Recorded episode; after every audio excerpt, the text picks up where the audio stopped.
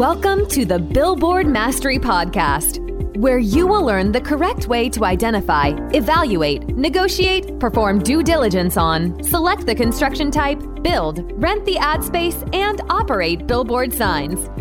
And now, here is your host, the guy that built from scratch the largest privately owned billboard company in Dallas Fort Worth, Frank Rolfe. Technology dominates all discussion of marketing today, but there are things that billboards can do that the internet simply can't. This is Frank Rolfe, the Billboard University podcast. We're going to be talking about how billboards, despite all of the modern technology advances, still win using old fashioned tactics. So, what can a billboard do that the internet can't? How can a sign beat SEO? Well, the first thing is that billboards, unlike anything the internet can ever do, are very point of purchase. So when you're driving down the highway and you're approaching an exit and there's a McDonald's there, there's a billboard that will tell you, hey, it's time to pull over and get a McDonald's breakfast. Or it'll tell you, hey, there's a gas station ahead, you need gas for your car. Or there's a motel coming up soon and you probably need a place to stay for the night because it's able to know geographically based on where you are that you probably are thinking about that product and lets you know, hey, it's right near us. Internet can't do that. Some of it can. Sometimes your phone can track where you are using all kinds of Google Analytics. For, for the most part, most advertisers have the complete incapability of letting you know where something is when traveling at high rates of speed down the highway. But a billboard can do that. And a billboard can tell you how to get there as well. Sure, your phone can tell you if you put in a direction of how to get to point A to point B. But a billboard can tell you those two magical words that are so very strong, and that's simply exit now. So when you're driving down the road and there's an Arby's, that Arby can tell you, get off now to come to the Arby's. And the internet can't do that. And so that's, again, a way an old fashioned billboard can beat the internet. Then, of course, it's simply hard to read technology while you're driving. You're not supposed to do it legally.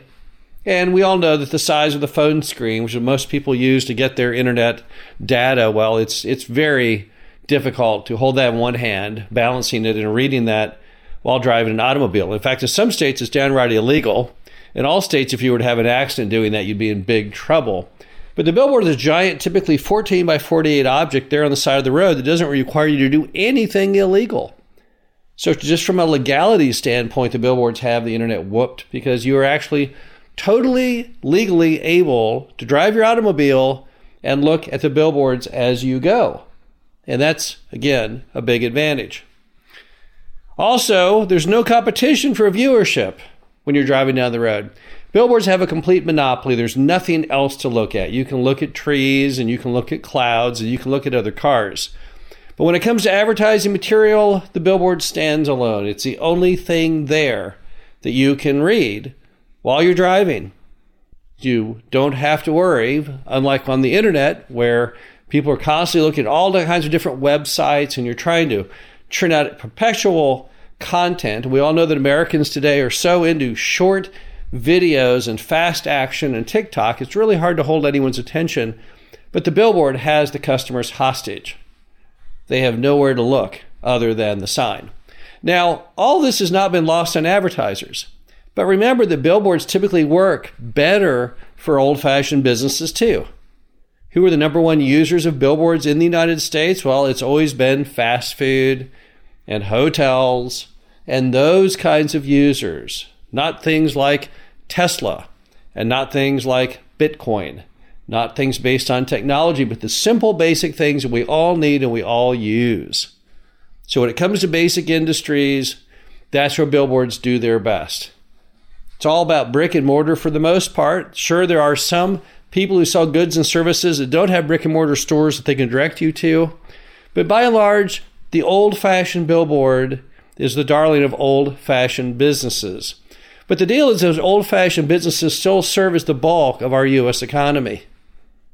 Our economy is not really all about technology and SEO.